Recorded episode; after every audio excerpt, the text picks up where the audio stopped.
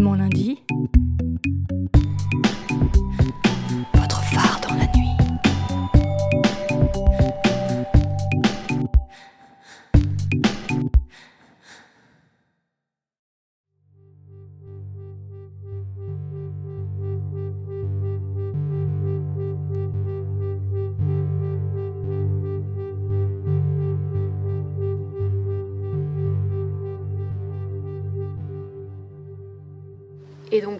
Moi, j'ai adoré en fait euh, cette- ce terme, enfin cette phrase les lesbiennes ne sont pas des femmes. Mais, mais je te connais, tu es pas lesbienne. J'avais euh, mon gang de, de lesbiennes, euh, je revendiquais, enfin, c'était quelque chose que je revendiquais énormément.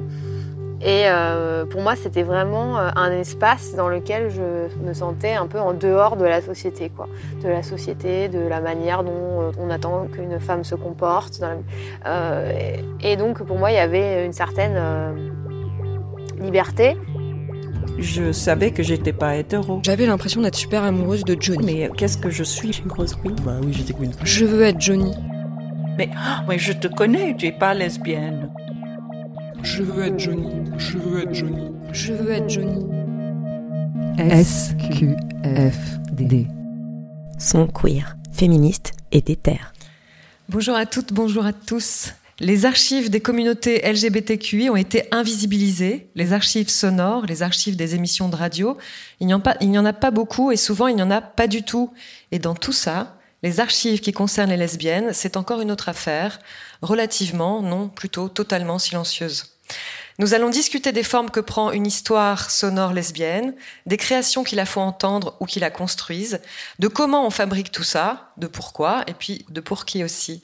Avec nos invités, Clémence Alzard, bonjour. Bonjour. Qui a réalisé entre autres la série documentaire Sortir les lesbiennes du placard pour France Culture. Daniel Cotreau. Bonsoir. Bon- bonjour, bonjour à vous. Animatrice historique de nombreuses émissions lesbiennes sur Fréquence Gay dans les années 80 et à laquelle est consacré le documentaire Allô Daniel à la recherche des ondes lesbiennes de Serena Sobrero pour France Culture. Mélanie Van Dan, bonjour.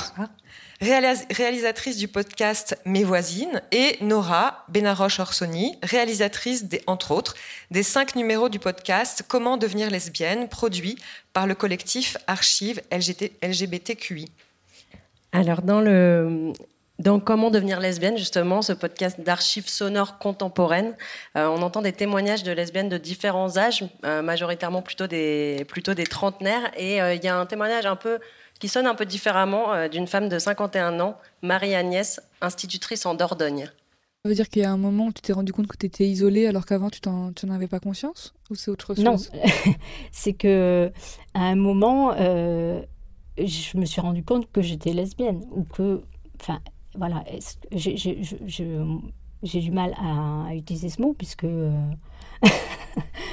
euh, voilà, bon, je, euh, Et ce moment-là, c'était il y a combien de temps? Ce moment-là, c'était il y a cinq ans à peu près. Euh, évidemment, c'est pas euh, quelque chose qui, qui tombe du, qui, m'est tombé dessus. euh.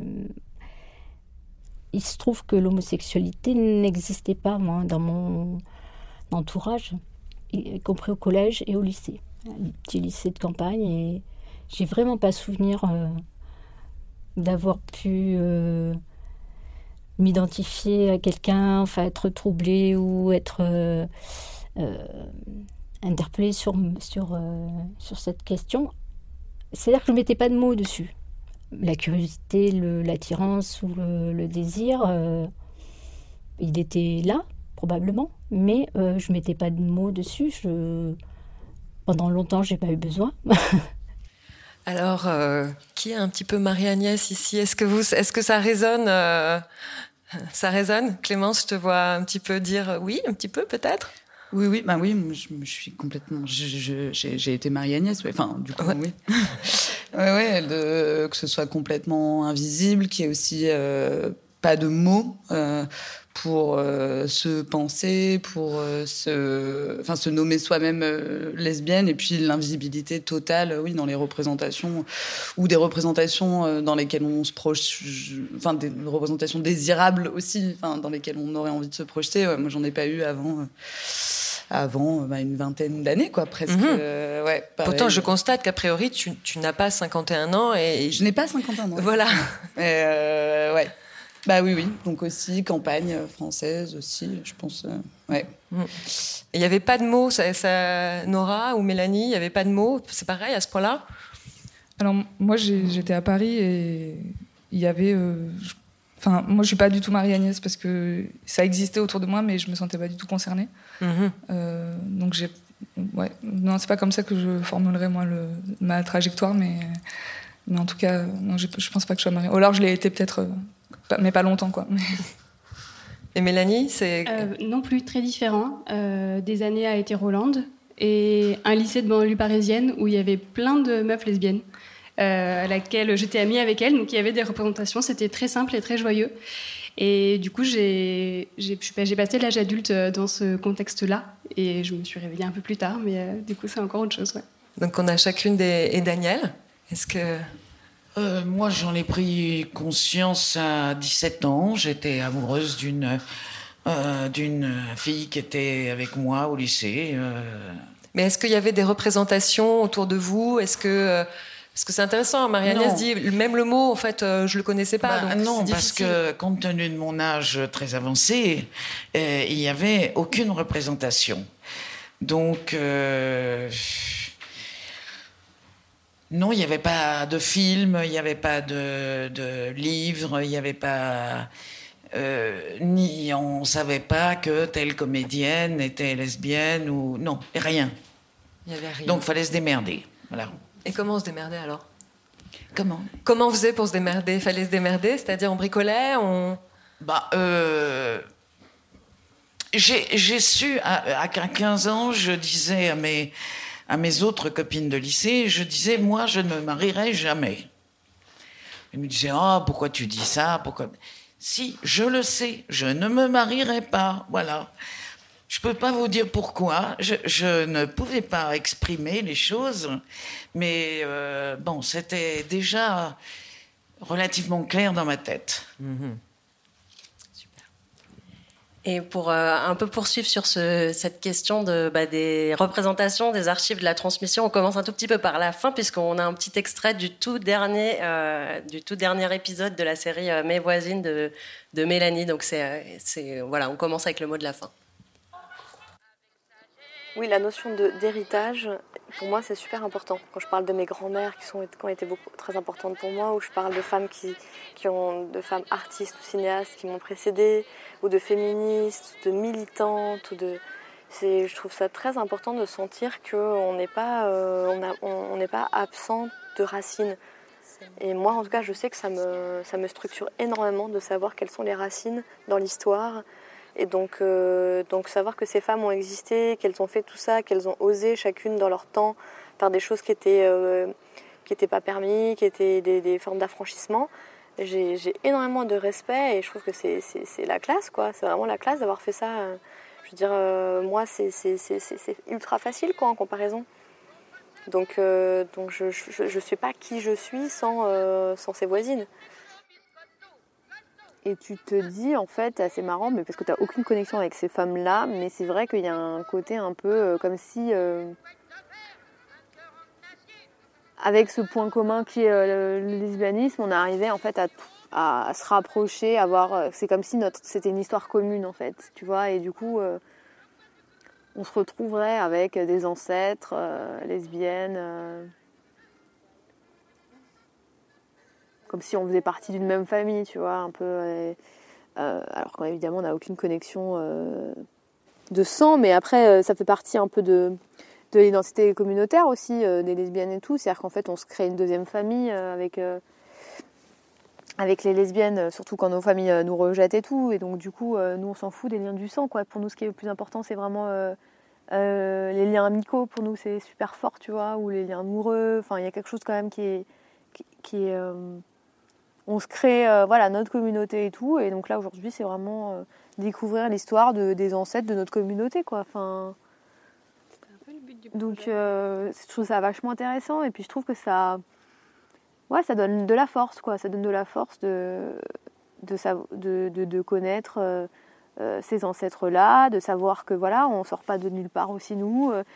pour quand nous on arrive à être out et à être visible et tout, c'est parce qu'il y a aussi des siècles de nanas aussi qui ont, qui ont bataillé pour, pour être ce qu'elles sont et tout. Et ouais, ça donne envie de continuer à se battre pour que pour plus de visibilité, pour que chaque, chaque meuf puisse vivre sa sexualité le plus librement possible et, et qu'on aille qu'on aille tout au paradis lesbien, quoi.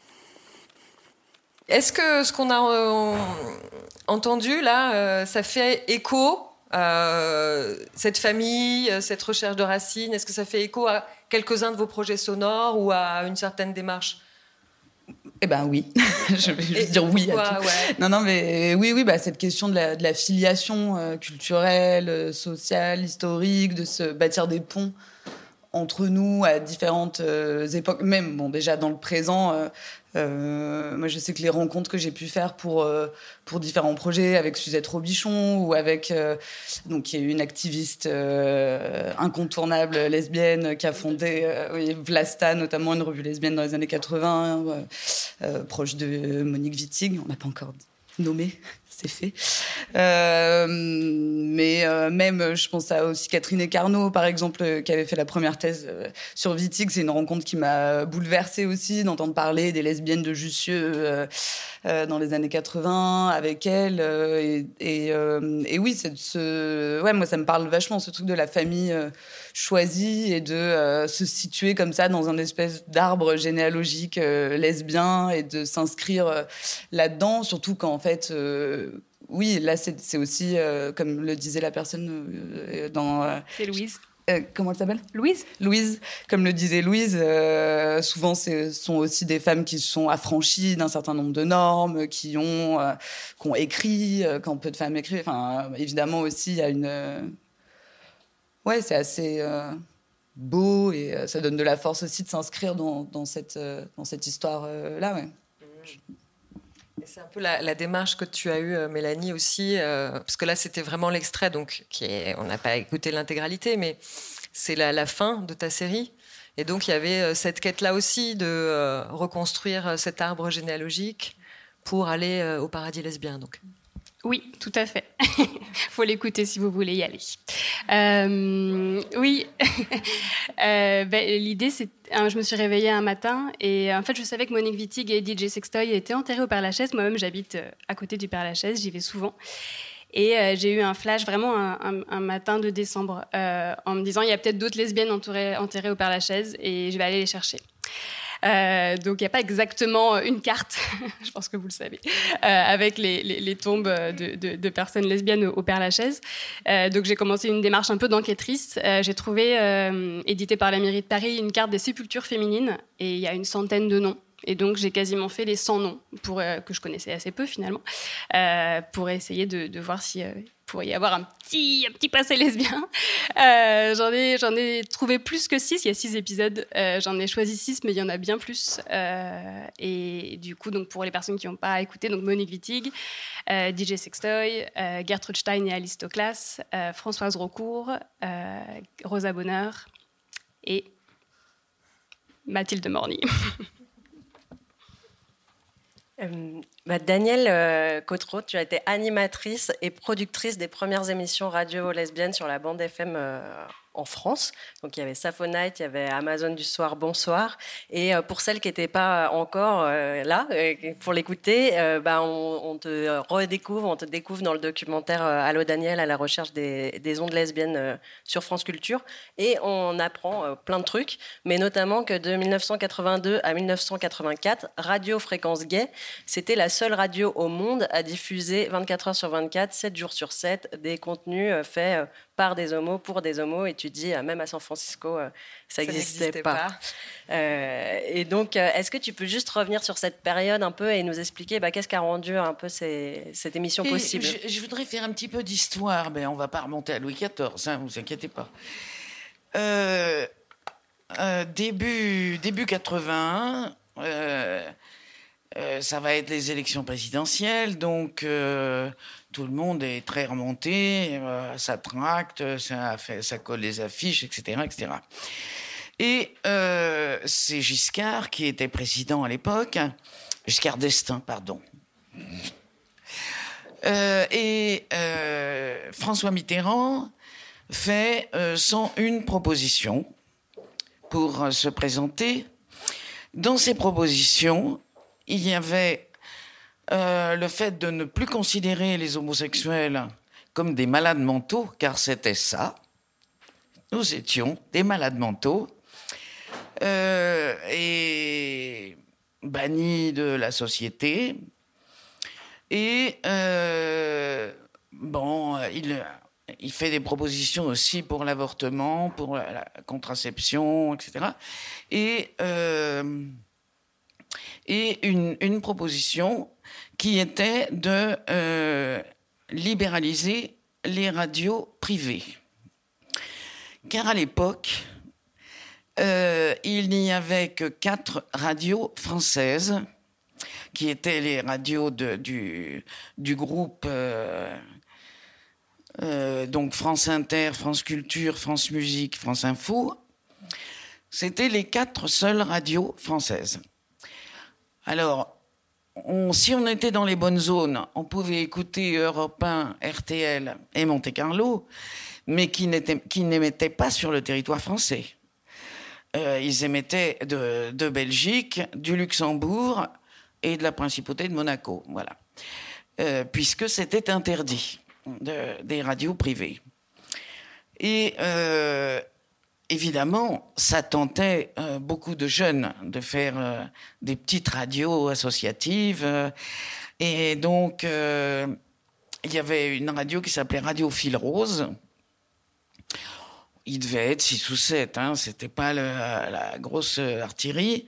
Et ils couraient sur les toits en tenant leur antenne. Et en bas, il y avait les quarts de flics avec des espèces de ronds métalliques euh, sur le toit euh, de, la camionnette. Euh, et ils essayaient de repérer. alors, ils se coursaient comme ça sur les toits.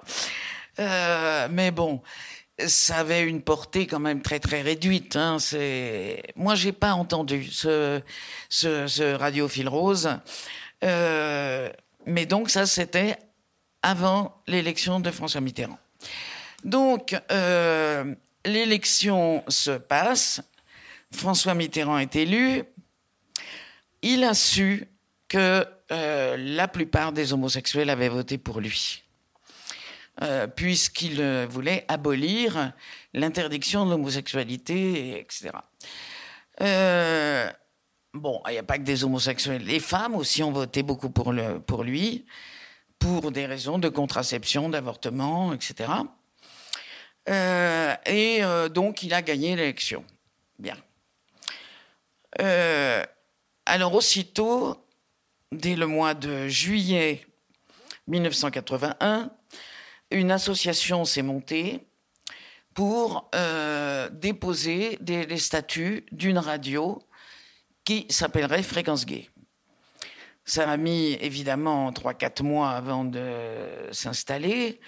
Et donc, c'est en septembre-octobre euh, 81 que la radio a commencé de fonctionner, euh, bon, avec très peu de gens, donc euh, très peu d'heures d'écoute. Ça, ça fonctionnait pas la nuit. Ça, bah, évidemment, c'était à, rythme réduit. Et c'était dans un studio qui était loué par un, un homme très riche que moi je n'ai jamais rencontré, peu importe. Euh, et puis, euh, il, il, il, finançait aussi l'antenne sur le toit et puis tout le matériel euh, technique, évidemment. Et donc, donc, tout ça nous amène à octobre 81. Et j'en entends parler, je sais pas, une copine, je sais pas qui, j'entends parler de fréquence gay, euh, 97, euh, 92,7, donc je me branche, illico, et euh, je me branche sur une émission de femmes, bien sûr. C'était une émission de petites annonces.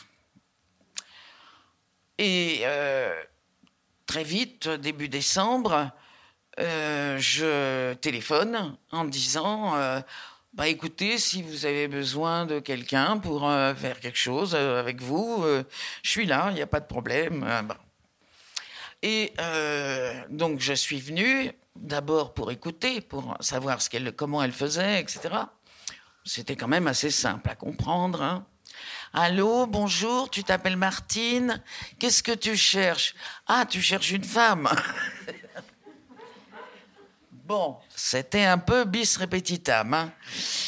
Euh, donc, euh, et il se trouve que les filles qui faisaient cette émission euh, avaient leur réveillon de Noël, le réveillon du 1er janvier, qui était réservé. Elles me disent Eh ben, écoute, tu restes toute seule. Bon. Moi, j'avais pas de réveillon, donc d'accord, ok. Et puis, elles sont revenues, mais pas longtemps. Et elles ont vite euh, lâché la rampe en disant Bon, bon, on en a marre, euh, démerde-toi. Euh, Bon, bah, je me suis démerdée. Et puis, il y a une autre femme qui est venue avec moi. C'est quand même plus sympa de faire ça à deux. Bon, j'ai fait ça pendant quelques mois, mais c'est un peu pénible hein, quand même. Il faut bien dire les choses comme elles sont. C'est pas. J'étais pas venu là pour ça, pas vraiment. Ben, bon, on prend ce qu'on trouve. Hein. Et euh, au bout de, de 3-4 mois, euh, j'en ai eu marre et j'ai imaginé une émission euh, et que j'ai proposée, qui a été acceptée. Et donc l'autre fille allait rester faire ses petites annonces. et puis moi, j'ai commencé de faire mes, mes émissions différentes. Elles étaient toutes différentes les unes des autres. euh, et je les faisais avec d'autres euh, d'autres femmes. Super. Et peut-être, est-ce que, euh, en fait, dans le, dans le documentaire, on questionne un peu qu'est-ce qu'il en reste de ces émissions? On voit que Serena, elle est venue avec une cassette. Il y, a y, a, y a une cassette d'une auditrice qui te l'a envoyée. Mais finalement, on voit que ça a été assez peu. Enfin, vous n'avez pas pensé à garder une trace, en fait, de tout ce qui était diffusé Ou c'était pas. Ça... se- Non, non, on était dans, dans l'activisme euh, débordant. euh. moi, je faisais euh, trois émissions par semaine. Ce qui est énorme. Enfin, franchement, Hein, donc, c'était. la préparation des émissions. euh, et puis, euh, il fallait bien que je travaille un peu pour gagner ma croûte. Euh, donc, euh, ça, plus ma vie privée. Donc, euh, ça, ça laissait pas beaucoup de temps. hein. J'étais speed tout le temps, tout le temps en train de, de faire un truc, tout le temps en train de me déplacer. De, euh, et je n'ai jamais pensé euh, que 40 ans plus tard, euh, on en parlerait encore. Jamais je n'avais imaginé ça. On aurait eu Je ne envie me suis pas posé d'écouter. la question d'ailleurs. hein. Voilà. Et personne dans la station s'est dit tiens, on va. Il y avait aucun dispositif euh, pour. euh, Je ne sais pas. Alors peut-être que euh, celle qui faisait la, la femme qui faisait la technique, peut-être qu'elle elle a enregistré. Sauf que je n'ai jamais su son nom de famille. C'est compliqué du coup. Je n'ai jamais su son adresse, son téléphone, son rien du tout. Euh, donc je suis absolument incapable de la retrouver. euh, euh, et, et toutes les, il y en a qu'une seule dont je connaissais le nom de famille et l'adresse, mais les autres, on s'appelait par nos prénoms, c'est tout. Et, et avant l'émission, tu m'as, tu m'as, tu m'as dit un truc super, c'est que vraisemblablement, si il y a des archives qu'on va découvrir, Alors, peut-être. J'avais deux euh, misérables cassettes. Vous savez ce que c'est que des cassettes? Ça, ça revient en force. Oui, non, mais bon, ça n'existe plus, hein, donc. euh, euh, qu'une auditrice m'avait envoyé pour Noël et pour mon anniversaire. Et elle avait enregistré des petits bouts de, de- d'émissions.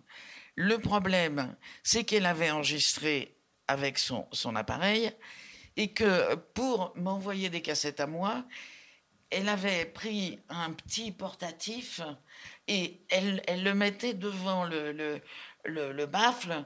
Euh, donc c'est inaudible. Euh, c'est de la, purée de poids. C'est bon, c'était gentil de sa part, hein, mais c'est pas exploitable, hein, vraiment pas. Mais euh, donc on a quand même fait l'émission avec Serena. Sans, aucune archive sonore, c'est ou alors avec les archives que tu viens de décrire, c'est-à-dire Oui, oui, on a rien. utilisé ce qu'on avait, euh, c'est tout ce que j'avais. Et, pardon. Et moi, j'ai cherché euh, parce que j'ai, je recevais beaucoup de lettres d'auditrices. J'ai recherché dans tout mon courrier, mais aucune n'habitait plus à l'adresse indiquée, euh, et j'ai, retrouvé personne. hein. donc. Euh, il était impossible d'avoir d'autres euh, documents. euh, euh, je sais plus ce que je Et voulais puis, tu as eu des nouvelles d'une oui, auditrice alors, suite à la diffusion du documentaire. Qui est passé euh, il y a euh, plus d'un an sur France Culture. Et l'émission a été rediffusée cette année, en février, quelque chose comme ça. Et euh, l'émission a été annoncée dans Tasse de thé. Tasse de thé. Et une femme euh, a lu Tasse de thé et elle voit mon nom. Ah Et elle a, elle a envoyé un email à France Culture qui m'a qui m'a renvoyé. Et elle, elle avait euh, d'abord enregistré sur cassette, mais elle a tout numérisé. Moi, j'ai pas voulu écouter parce que je me suis dit bon, j'avais 32 ans, hein, euh, ça doit pas être très malin ce que j'ai raconté. euh, soyons soyons honnêtes. Et je me suis dit, je vais me faire honte à moi-même, donc je, je n'ai pas réécouté. Mais j'ai euh, demandé, ce qui a été fait, que euh, ces, enregistrements euh, soient envoyés à Suzette Triton, enfin Robichon, oui, bon. Euh, parce que je me suis dit, il y a que Suzette qui saura quoi en faire. S'il y a quelque chose à en faire, et quoi en faire. Voilà. Donc, ça va être versé aux archives lesbiennes quand Suzette aura tout écouté, mais il y a 25 ou 30 émissions. Et la dernière émission que j'ai faite à Amazon du soir, bonsoir, elle durait deux heures et demie. Donc je ne sais pas si vous voyez le nombre d'heures pour écouter tout ça. Moi, j'ai pas cette patience-là. Oui, mais euh, on est assez nombreuses à, à, à la voir et à avoir cette curiosité. Et donc, c'est quand même génial comme histoire, parce que c'est grâce à la diffusion du documentaire sonore qu'on a pu retrouver les archives qui étaient censées nourrir le documentaire sonore. Donc, euh, c'est quand même euh, plein tard. d'espoir. Comme non, c'est pas trop tard. Au contraire, c'est génial. C'est euh, Trop tard pour l'émission, je veux dire. J'entends bien, mais qui est d'ailleurs qui est d'ailleurs super, hein, même sans, sans archives. Enfin, il n'y a pas de. Donc, euh, moi, je trouve que c'est vraiment une, be- Et alors, une belle cette, histoire. cette femme qui, euh, qui avait tout numérisé, euh, je l'ai rencontrée il y a trois jours. Je ne l'avais jamais vue auparavant. Et elle, je lui ai posé des questions. Je lui ai dit, mais bon, quel âge tu avais? Ah ben, j'ai- quand j'ai commencé, j'avais 14-15 ans à écouter Fréquence Gay. 14-15 ans, j'imagine. Je savais que les auditrices étaient jeunes, mais pas à ce point-là, quand même. hein. Et je lui dis, mais euh, comment t'as su que qu'il y avait une radio qui s'appelait Fréquence Gay, qu'il y avait des émissions de femmes, etc. Oh ben elle me dit, mes parents, ils achetaient euh, euh, TV machin, TV poche ou je sais quoi. Et puis moi j'ai feuilleté, il y avait la liste des radios, des, radios privées, des petites radios associatives, et j'ai vu Fréquence Gay. Donc euh, voilà. Ça me rappelle un truc, mais du coup, euh, ça révèle beaucoup de mon âme- de l'âge que j'ai. Euh, Et Clémence, il n'y a pas très très longtemps, euh, tu as dit euh, dans une, euh, un webinaire d'ACAST que tu n'avais jamais entendu de lesbienne à la radio. Et ça aurait changé quoi d'en entendre, par exemple? Si t'avais écouté, Daniel. Ouais. C'est un petit peu rapide, évidemment, comme formule, mais, euh, mais en tout cas de lesbiennes se revendiquant comme telles, ou alors qui euh, seraient en train de faire part justement de. Bah, en fait, comme par exemple Daniel, là, qui vient de nous raconter tout un pan de notre histoire, oui, ça, je l'avais jamais entendu. Est-ce que ça aurait changé? Euh, Je pense que j'aurais perdu moins de temps à plein de choses, inti- euh, de manière intime, déjà pour moi, et puis peut-être aussi parce que j'aurais eu accès et on aurait eu accès collectivement, bah oui, à notre culture, à notre histoire plus facilement. Ça, ça voudrait dire que ça aurait signifié que euh, les lesbiennes euh, n'étaient pas évincées euh, des espaces médiatiques et que qu'elles existaient, qu'elles parlaient, qu'elles n'étaient pas juste parlées, qu'elles parlaient elles aussi en leur nom. Et oui, je pense qu'on j'aurais gagné du temps, on aurait peut-être toutes gagné du temps, ça aurait été chouette. Mais bon, c'est pas, c'est pas grave. Vous avez le même. euh, Mélanie, ça, pareil, si tu avais entendu des. Est-ce que tu as eu le souvenir d'avoir eu des sons euh, qui, qui, je sais pas, qui t'ont inspiré, qui t'ont Ben, ouvert Moi, c'était plus des oreilles? chansons. Ah ouais. euh, on ouvre le placard à honte. Euh, euh, bah, t'as tout. Euh, j'étais un peu en transe que ça existe. Euh, j'étais un peu en recherche de tous ces hétéros ou lesbiennes, je ne sais pas, qui faisaient des chansons sur les, sur les lesbiennes. Donc il y avait aussi Lola de Superbus, euh, pour celles et ceux qui se rappellent. Et plus confidentiel, j'avais entendu sur une radio qui émettait pas toute la journée, qui s'appelait Radio Néo, euh, un groupe qui s'appelle le Quartet Buccal. C'est quatre femmes qui chantent juste a cappella et qui avaient fait une chanson qui s'appelait Babette euh, sur un émoi lesbien. Donc j'avais acheté l'album tout de suite avec mes premiers sous. Euh, les autres n'étaient pas ouf comme chanson, mais du coup voilà. Donc j'étais- je tournais un peu sur, sur ça. Voilà, c'était Ah, ma propre génial. culture lesbienne. Merci pour ces révélations. Nora, il y a des sons, peut-être des, des archives, des choses que tu as. Ben, des émissions? Qui t'ont porté Alors moi, c'est en fait, je pense que j'ai j'ai été quand même baignée de d'informations et de, enfin, il n'y avait pas du tout de pénurie. Il y avait, j'avais, j'ai pas de souvenir d'archives euh, radiophoniques, euh, mais euh, vraiment, il y avait des lesbiennes autour de moi. Il y avait, j'y avais dans les milieux dans lesquels j'évoluais, il y avait plein de brochures. C'était l'époque où, où il y avait, c'était encore le papier, donc euh, je me suis socialisée et politisée avec des brochures, euh, et notamment beaucoup euh, sur la culture euh, LGBT en général. Et donc j'étais très informée. Je me souviens d'une brochure où quelqu'un avait traduit un extrait de Stone Bush Blues que j'ai lu au début des années 2000. Mais moi, j'étais très occupée avec l'hétérosexualité, donc j'étais très informée. Mais enfin, c'est pas le manque d'information euh, qui a fait que j'étais très tardive, quoi. Et par contre, j'ai un souvenir de. Je pense que le premier, c'était un podcast, le premier euh, euh, son euh, lesbien que j'ai entendu et qui m'a un peu bouleversée, c'était Coming In de Elodie Fonte. Et euh, c'est, c'est, c'est sa sortie il y a quelques années, peut-être il y a 5-6 ans. Mais je me souviens que quand je l'ai écouté, euh, j'étais très en colère à la fin parce que elle, racontait qu'elle avait, hum, enfin, tout son parcours et puis elle avait trouvé une espèce de, de sérénité. Et moi, en, en l'écoutant, ça m'a remémoré euh, tous les méandres par lesquels j'étais passée et je, je me suis assise et j'ai pleuré à la fin de l'émission. Oh. Ouais. Superbe. Beau témoignage.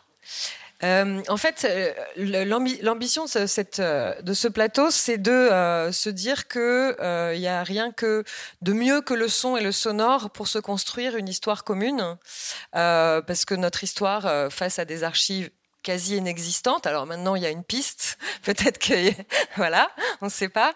Eh bien, euh, le son finalement, c'est euh, la meilleure façon de faire dialoguer euh, le présent, le passé, voilà, et que c'est un peu le un- une forme de de voix euh, royale qu'on aimerait emprunter plus, qu'on aimerait nourrir davantage. Et Clémence, tu es la réalisatrice d'une, euh, on va dire, une épopée, on peut dire, hein, euh, euh, quasiment, oui, parce que c'est un travail colossal. hein. La série, les quatre épisodes de sortir les, les lesbiennes du placard.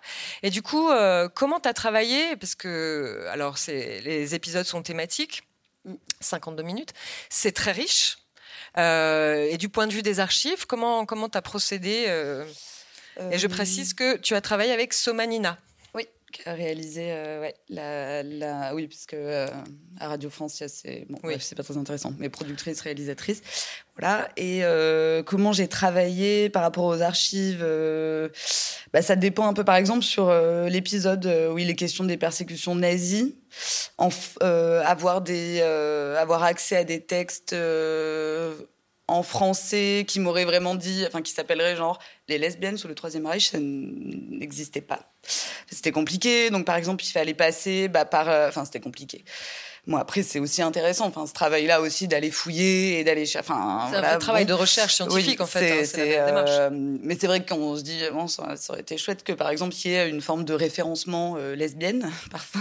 Enfin, genre, juste un. Je sais pas, l'INA fait ça avec le féminisme, maintenant, c'est quand même assez pratique.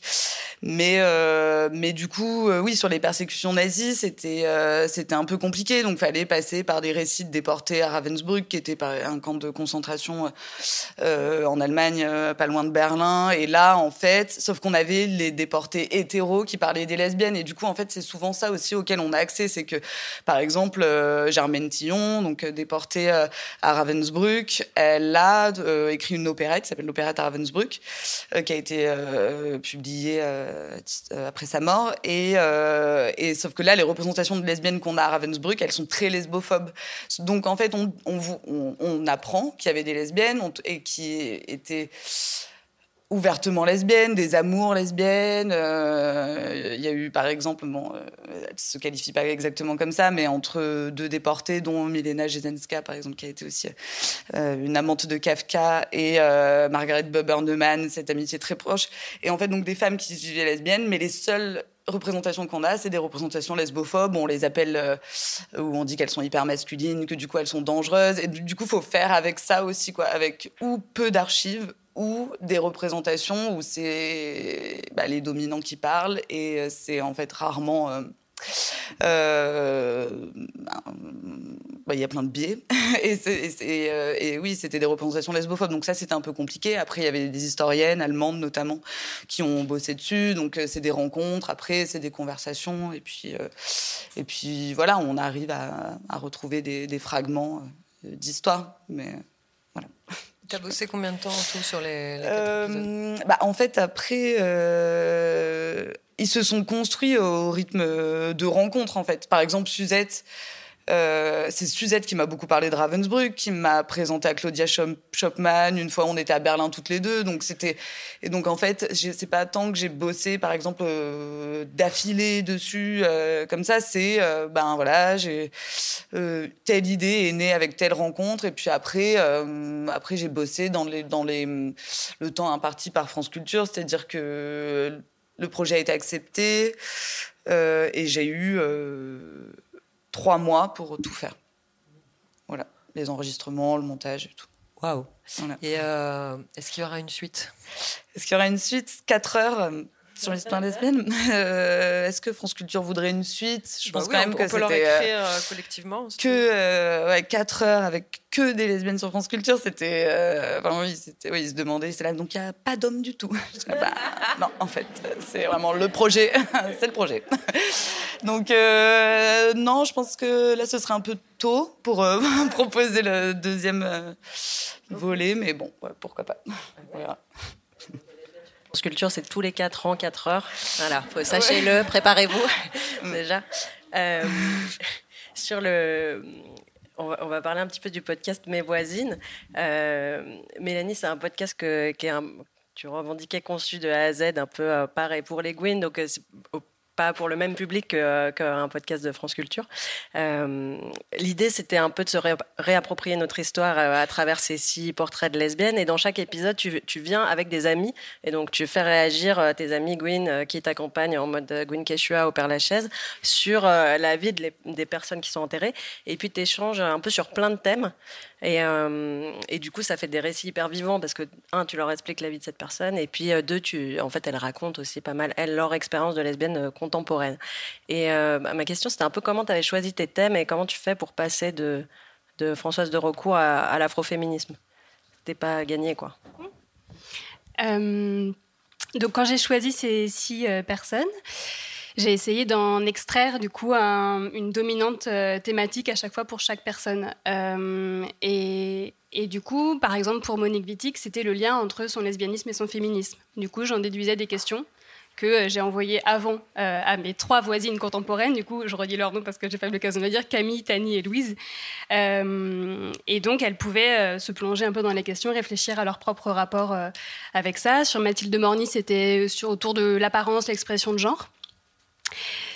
Françoise de Roncourt, en fait, vu que je ne sais pas si vous la connaissez, c'est la plus vieille voisine qui est née euh, au XVIIIe siècle, avant la Révolution. Et euh, autour d'elle est bâtie une légende qu'elle aurait euh, créé une secte un peu maçonnique lesbienne avec des rituels d'intronisation, avec des jeunes femmes qu'elles auraient recrutées en région parisienne et auxquelles elles font voilà, vivre différentes expériences pour entrer dans cette secte lesbienne, donc assez magique comme, comme histoire. et donc là, j'ai tiré le fil de quels ont été vous vos rites euh, de passage, vos, euh, figures tutélaires, euh, des moments un peu clés au moment où vous êtes découverte, dite lesbienne. Et donc l'afroféminisme, ben, je m'en rappelle plus trop, faudrait l'écouter. C'est Annie qui est concernée, qui parle de ça. on parle de manifestations, beaucoup de figures auxquelles, auxquelles on s'identifie, etc. Donc on, parle, on parle de ça. Pour DJ Sextoy, c'est plutôt la nuit lesbienne. quel est notre rapport à la nuit, aux soirées, etc. Euh, pour Rosa Bonheur, c'est autour du coming out et des violences dans l'espace public. Et pour Gertrude et Alistoclas, euh, c'est autour de l'héritage, de l'argent, de deux femmes artistes quand une est devant, euh, sur le devant de la scène et l'autre est en soutien. Comment est-ce que est-ce qu'un couple de femmes, ça peut jouer les mécanismes de soutien ou de domination différemment? Voilà. Et donc à chaque fois, je les faisais rebondir là-dessus. Et puis par rapport à comment les trouver, est-ce que tu avais connaissance du compte Mère Lachaise? Un compte euh, Instagram euh, voilà, qui visibilise en fait des, des féministes qui sont enterrées. Et c'est, enfin, pour moi, c'était un peu une mine d'or ce compte. Et moi, je cherchais sur le compte qui était lesbienne dans les bios. Donc, j'aurais bien aimé connaître ton podcast plus tôt. Euh, mais je me demandais aussi comment est-ce qu'on rend accessible justement ce travail-là un peu à, un peu à la bonne cible. bah, vu que du coup, toi, tu es autoproduite. comment tu voilà comment tu fais pour toucher un maximum tes, tes auditrices qui pourraient être intéressées par euh, les, les six tombes lesbiennes du Père Lachaise. Et davantage. D'ailleurs, donc euh, gros big up à, la Mère Lachaise qui fait un travail euh, super. On a échangé quelques mois avant la sortie du podcast parce que quelques-unes des voisines avaient été déjà dessinées par elle et documentées par elle. Donc on a on a partagé des, des sources. je sais qu'elle fait des visites guidées aussi, pas, pas très souvent et de fait avec le confinement c'était moindre, mais donc oui, on est on est en contact. Et d'ailleurs, j'ai découvert plein d'autres lesbiennes depuis hein, pour la préparation d'aujourd'hui. J'en ai découvert vraiment beaucoup plus que, que les voisines. Donc, euh, des noms. Oui, et eh ben Eileen Gray, euh, Yvonne Debray, qui était la compagne de Violette Maurice, et je crois que Clémence a fait euh, un docu sur Violette Maurice, donc peut-être tu pourras en dire plus. Louis Fuller, qui était la compagne d'Isadora Duncan, une danseuse. voilà, plein, plein d'autres. Il y en a encore une dizaine. Donc, allez voir le compte de la mère Lachaise. Et comment je fais connaître Oui, donc moi j'ai un métier à côté. C'est pas du tout mon, mon métier c'était ça qui nous intéressait aussi, c'était d'avoir voilà, différentes pratiques euh, sonores, voilà, professionnelles, non professionnelles.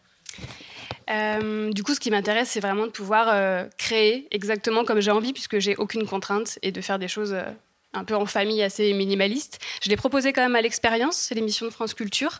Euh, ils l'ont pas, ils l'ont pas accepté. Du coup, j'ai fait contre mauvaise fortune bon cœur. Euh, j'allais le créer avec mes conditions, avec mes copines. Et donc, euh, il y avait juste une, copine qui prenait le son, qui était assez, assez en discrétion comme ça, et qui me permettait d'avoir vraiment que un échange avec mon ami sur les tombes. Et donc, on passait la journée au Père Lachaise avec vraiment le sac à dos, le pique-nique toute la journée. il y a deux ans, l'été dernier, enfin il y a deux étés du coup.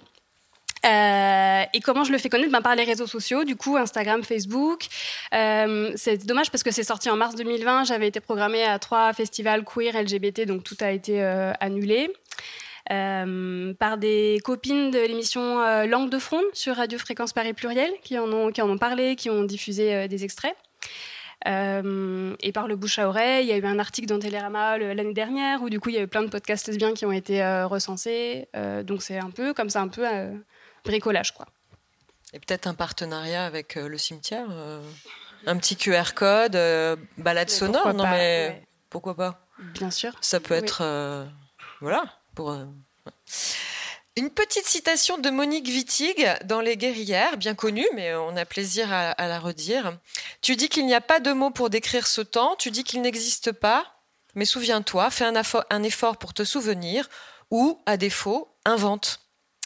L'association Centre Archives je, je recommence. L'association Centre Archives LGBTQI, créée en 2017, a placé le son et le sonore au cœur de sa conception de l'archive. Une conception que le sociologue Sam Boursier a exposée plusieurs fois, c'est-à-dire une archive pour tout le monde et partout, l'archive vive, vivante, productive, performative.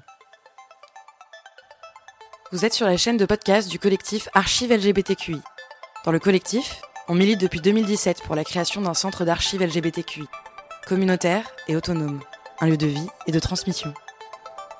On fabrique aussi des archives vivantes, des archives orales où les personnes concernées racontent elles-mêmes leur histoire, des archives à écouter partout et à partager, qui racontent nos cultures, nos combats, nos vies ordinaires et extraordinaires, militantes et flamboyantes.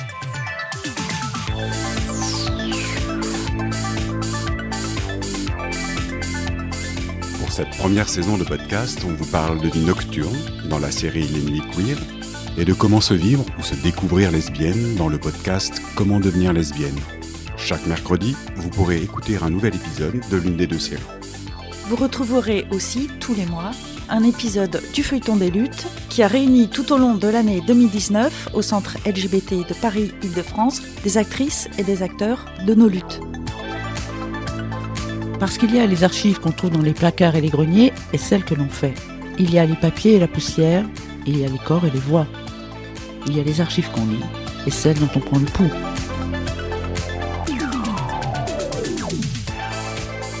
En attendant, vous pouvez suivre les activités du collectif sur notre site, sur Facebook et sur Twitter. Vous pouvez adhérer et même, même nous rejoindre dans la vraie vie.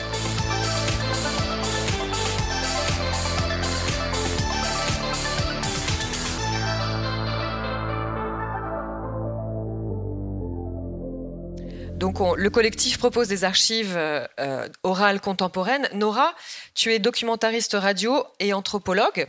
Euh, tu as réalisé tout de suite les grands mots, primé à longueur d'onde. Plus récemment, la série Qu'avons-nous fait de la recherche? Et tu as réalisé, dans le cadre de, ces podcasts du collectif, Comment devenir lesbienne. Tu peux nous expliquer un peu le cadre et aussi la démarche d'archives sonores contemporaines du collectif? Alors, euh, au collectif, euh, quand il s'est créé en 2017 et quand moi je l'ai rejoint en 2018, on a été très occupés par euh, cet objectif d'avoir un accord avec la mairie de Paris pour ouvrir un centre d'archives qui soit, comme il a, été dit dans la bande-annonce, communautaire et autonome. Et c'était très compliqué et ça nous prenait beaucoup de temps. C'était laborieux, c'était pas toujours très joyeux et on manipulait pas d'archives en fait parce qu'on n'avait pas d'espace, euh, on n'avait pas d'espace de stockage et très rapidement, on, on- face à cette frustration et pour la dépasser, on s'est demandé comment on, on pouvait euh, euh, soit récolter des archives, soit en créer, ou en tout cas euh, travailler cet objet-là euh, malgré les contraintes et, euh, financières, spatiales, etc. Et, et rapidement, l'idée en attendant d'avoir ce, ce centre, euh, créer des archives et, et collecter euh, des mémoires orales, ça a émergé très vite et euh, on s'est formé euh, rapidement les unes les autres à la manipulation des enregistreurs, des micros, du montage, etc. Et, et ce qui, ce a euh, donné vie à, ce projet-là, c'était euh, un premier événement qui a eu lieu au Carreau du Temple en mai 2018. On avait fait une journée euh, atelier, débat pour publiciser cette lutte. Hum, et donc il y avait voilà dans la grande salle du Carreau du Temple des tables rondes comme ça. euh, et on, a créé aussi euh, un, cabinet euh, d'archives, d'archivage oral dans un studio mobile qu'on a installé donc dans un autre endroit du, du Carreau du Temple et pour lequel on avait décidé de se consacrer à la vie nocturne et et on avait envie, de, on, on était plusieurs euh, dans le collectif à venir du monde de la recherche et à s'interroger sur les dynamiques de pouvoir qui existent euh, quand on interviewe des gens et euh, la place que ça nous laisse et la place que ça laisse pas et, le, et en fait la, la captation de la parole et qu'est-ce que ça, qu'est-ce que ça devient, etc. Une fois que la personne nous a livré sa parole et on avait envie de, de décentrer un peu et de, dé- de déplacer. euh, euh, nos habitudes Euh, et donc on a pour pour ce- cet événement-là sur les nuits queer, on, on a créé euh, toute un- une série de questions sur des thématiques euh, donc, sur lesquelles on a travaillé euh, pas mal de temps, de, euh, sorte à pouvoir s'extraire nous euh, de cette situation-là. Donc on a invité les gens à venir en binôme.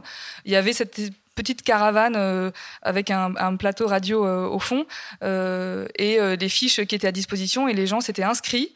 Euh, beaucoup beaucoup de gens se sont inscrits. Euh, et on, bah, on a pris euh, euh, les premiers, premières arrivées.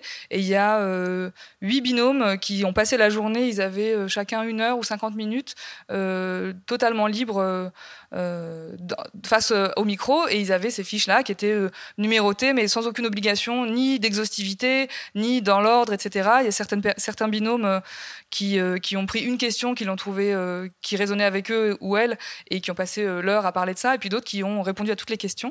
Euh, et donc ça, c'est devenu ensuite euh, le podcast qui s'appelle Les Nuits Queer. Euh, on a fait cinq épisodes, donc cinq binômes. On n'a pas exploité tout, toute la matière qu'on avait. Et l'année d'après, au festival Loud and Proud, ils nous avaient proposé de, venir faire un, bah, un atelier, une activité. Du coup, on a proposé euh, de reproduire euh, plus ou moins ce dispositif-là euh, en changeant de thème. Et, et donc là, c'est moi qui ai proposé cette, ce, ce thème de devenir lesbienne, de, qui résonnait avec moi ce que j'avais traversé. Et donc, euh, comme on, on avait un peu champ libre, bah, j'en ai profité pour faire ce qui m'intéressait. Euh, et là, mes, mes biais de, de mes biais sont un peu revenus parce que en fait, c'était tellement euh, enthousiasmant et vraiment très galvanisant les résultats enfin tout ce qu'on a écouté, euh, ce qu'on avait écouté euh, à propos des nuits queer. euh, c'était bon, c'est un peu terrible à dire mais ça donnait vraiment envie d'être là quoi donc et donc j'ai repris ma, ma place d'intervieweuse et on a à plusieurs établi un- un- une petite grille d'entretien qui était très simple et qui qui était pas mal axée aussi sur euh, les supports matériels de l'émancipation lesbienne parce que pareil c'était une de mes marottes à moi les objets euh, c'est quelque chose une chose à laquelle je me suis beaucoup intéressée euh, et qui, que je trouve très parlante dans les, dans les trajectoires de vie. Euh, donc on a, on a fait pareil, on a invité les gens à s'inscrire, à venir seuls ou à deux et à apporter un objet. Euh, donc il y a des personnes qui sont venues seules et d'autres qui sont venues en binôme. Et on a passé l'après-midi du samedi du festival Loud and Proud à, enregistrer et à, enregistrer les gens quoi. Là on avait un peu moins de temps, ça durait une demi-heure je crois. Et, là, et de la même manière, on a eu énormément d'inscriptions. Il y, a une liste avait une liste d'attente euh, énorme euh, et des gens qui, voilà, qui, qui- enfin, tout le monde était très. Je pense que ça, ça, ça a résonné avec une espèce de demande. Enfin, vraiment, la proposition, c'était euh, venez raconter euh, comment vous vous êtes révélé à vous-même et, au monde. Et donc, c'était sur des histoires très personnelles et vraiment tout le monde a levé la main. Euh, beaucoup, beaucoup de lesbiennes se sont manifestées. On n'a pas du tout pu accueillir tout le monde parce qu'on n'avait qu'une demi-journée pour le faire. Et ben voilà, on avait ça. Il y avait, y avait les entretiens qui se passaient au centre LGBT à Paris, euh, qui s'appelait déjà le feuilleton des luttes, où euh, d'autres personnes du collectif interviewaient euh, des acteurs et actrices un peu plus euh, historiques, euh, euh, qui avaient une place dans les luttes LGBT. Et avec ces trois activités-là, ces trois ateliers, on a fait une série, trois séries de cinq épisodes chacun. Euh, et euh, alors moi aujourd'hui je fais plus partie du collectif Archive LGBTQI mais euh, d'autres y sont encore. Et il y a eu une deuxième saison du feuilleton des luttes parce que les rencontres se sont poursuivies. Et là ils sont en train de préparer la troisième saison du feuilleton des luttes qui va être tournée cet été en Bretagne où ils et elles iront beaucoup je crois à la rencontre de personnes trans et intersexes en Bretagne. Voilà Et tu n'avais pas un petit appel à faire passer justement euh, par rapport à, ces, à tous ces témoignages qui sont en suspens encore? Oui, non, mais c'est juste que bon, moi, je fais plus partie du collectif, mais il y a des, il y a des personnes, euh, y a, ils sont quatre ou cinq euh, à, animer encore le pôle podcast. Maintenant, la chaîne existe. C'était un travail assez laborieux de, de la faire euh, sortir euh, de terre, quoi.